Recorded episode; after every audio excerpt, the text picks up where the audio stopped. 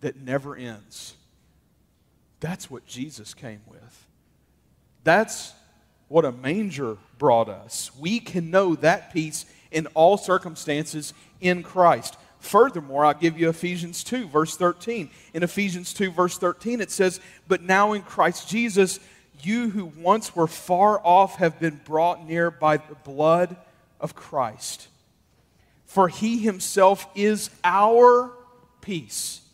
He himself is our peace, who has made us both one and has broken down in the flesh the dividing wall of hostility by abolishing the law of commandments expressed in ordinances, that he might create in himself one new man in place of the two, so making peace, and might reconcile us both to God in one body through the cross, thereby, and I love this phrase, killing the hostility. Killing the hostility.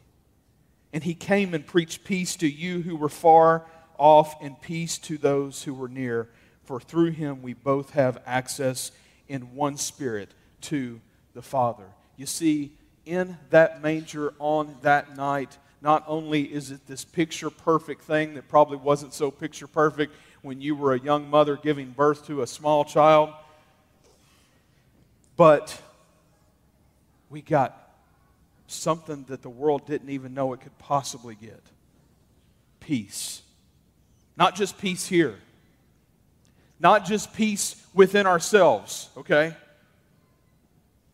But peace with God. We were given peace with God that he might reconcile us both to God in one body through the cross, thereby killing the hostility. And he came and preached peace to those who were far off and peace to those who were near. Through Jesus, we have peace with the Lord of the world. We can know this peace with the Lord. We can know Him. Maybe you're here tonight. Maybe you just came because it just seemed like a cool thing to do on Christmas Eve. Hey, let's go to one of those Christmas Eve services, right? That seems like a great thing to do. Why not do that? Absolutely. We're glad you're here. But I'm going to tell you something. In case you didn't know, God's real. He sent His Son his son came in the way of a manger, but that manger would eventually lead to a cross. And that cross would eventually lead to a grave, and that grave would eventually be empty. And that was all done for you and I, that we could be forgiven of all sin, of all things, of all time, that we could have peace with the Father. He is a prince, and he is the prince of peace, and he came not just to put the government on his shoulders, but to put all sin on his shoulders that we might have peace with the Lord through him. Tonight we celebrate the manger, the coming of our Savior, but I, am I'm going to I'm gonna give something away. Today, the manger is empty. But the manger is not the only thing empty. So is the cross, and so is the grave. And He's coming again. Did you hear that? He's coming again. And He's coming for us. And He's coming to do His thing, and He's coming to set up His kingdom. And, and tonight and tomorrow we can celebrate the coming of our Savior. But in the days to come, we will celebrate Him forever, worshiping Him in everything that we've got 24 7 for forever.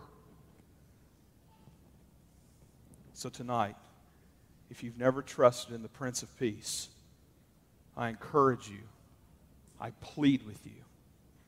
Trust in Him. Put your faith in Him. Believe in Christ. Let Him do the work in your heart that no one else can do. He wants to make you new again. He wants to give you purpose in this life. He wants to use you for His kingdom. Be a part of the family of God. There's no accident that you're here tonight. Listen to the Lord as He speaks to your heart. Let me pray for us right now. God, I thank you so much for the opportunity we have, Lord, to worship you. Thank you for what you've done through your Son, Jesus. God, thank you for loving us enough to send your Son to die for us, not just to come and give us a story in a manger, but Lord, so much more a cross, an empty tomb. God, thank you Thank you for your peace. Thank you for intervening in this world on our behalf. Thank you for loving us first. We ask all this in your Son's name.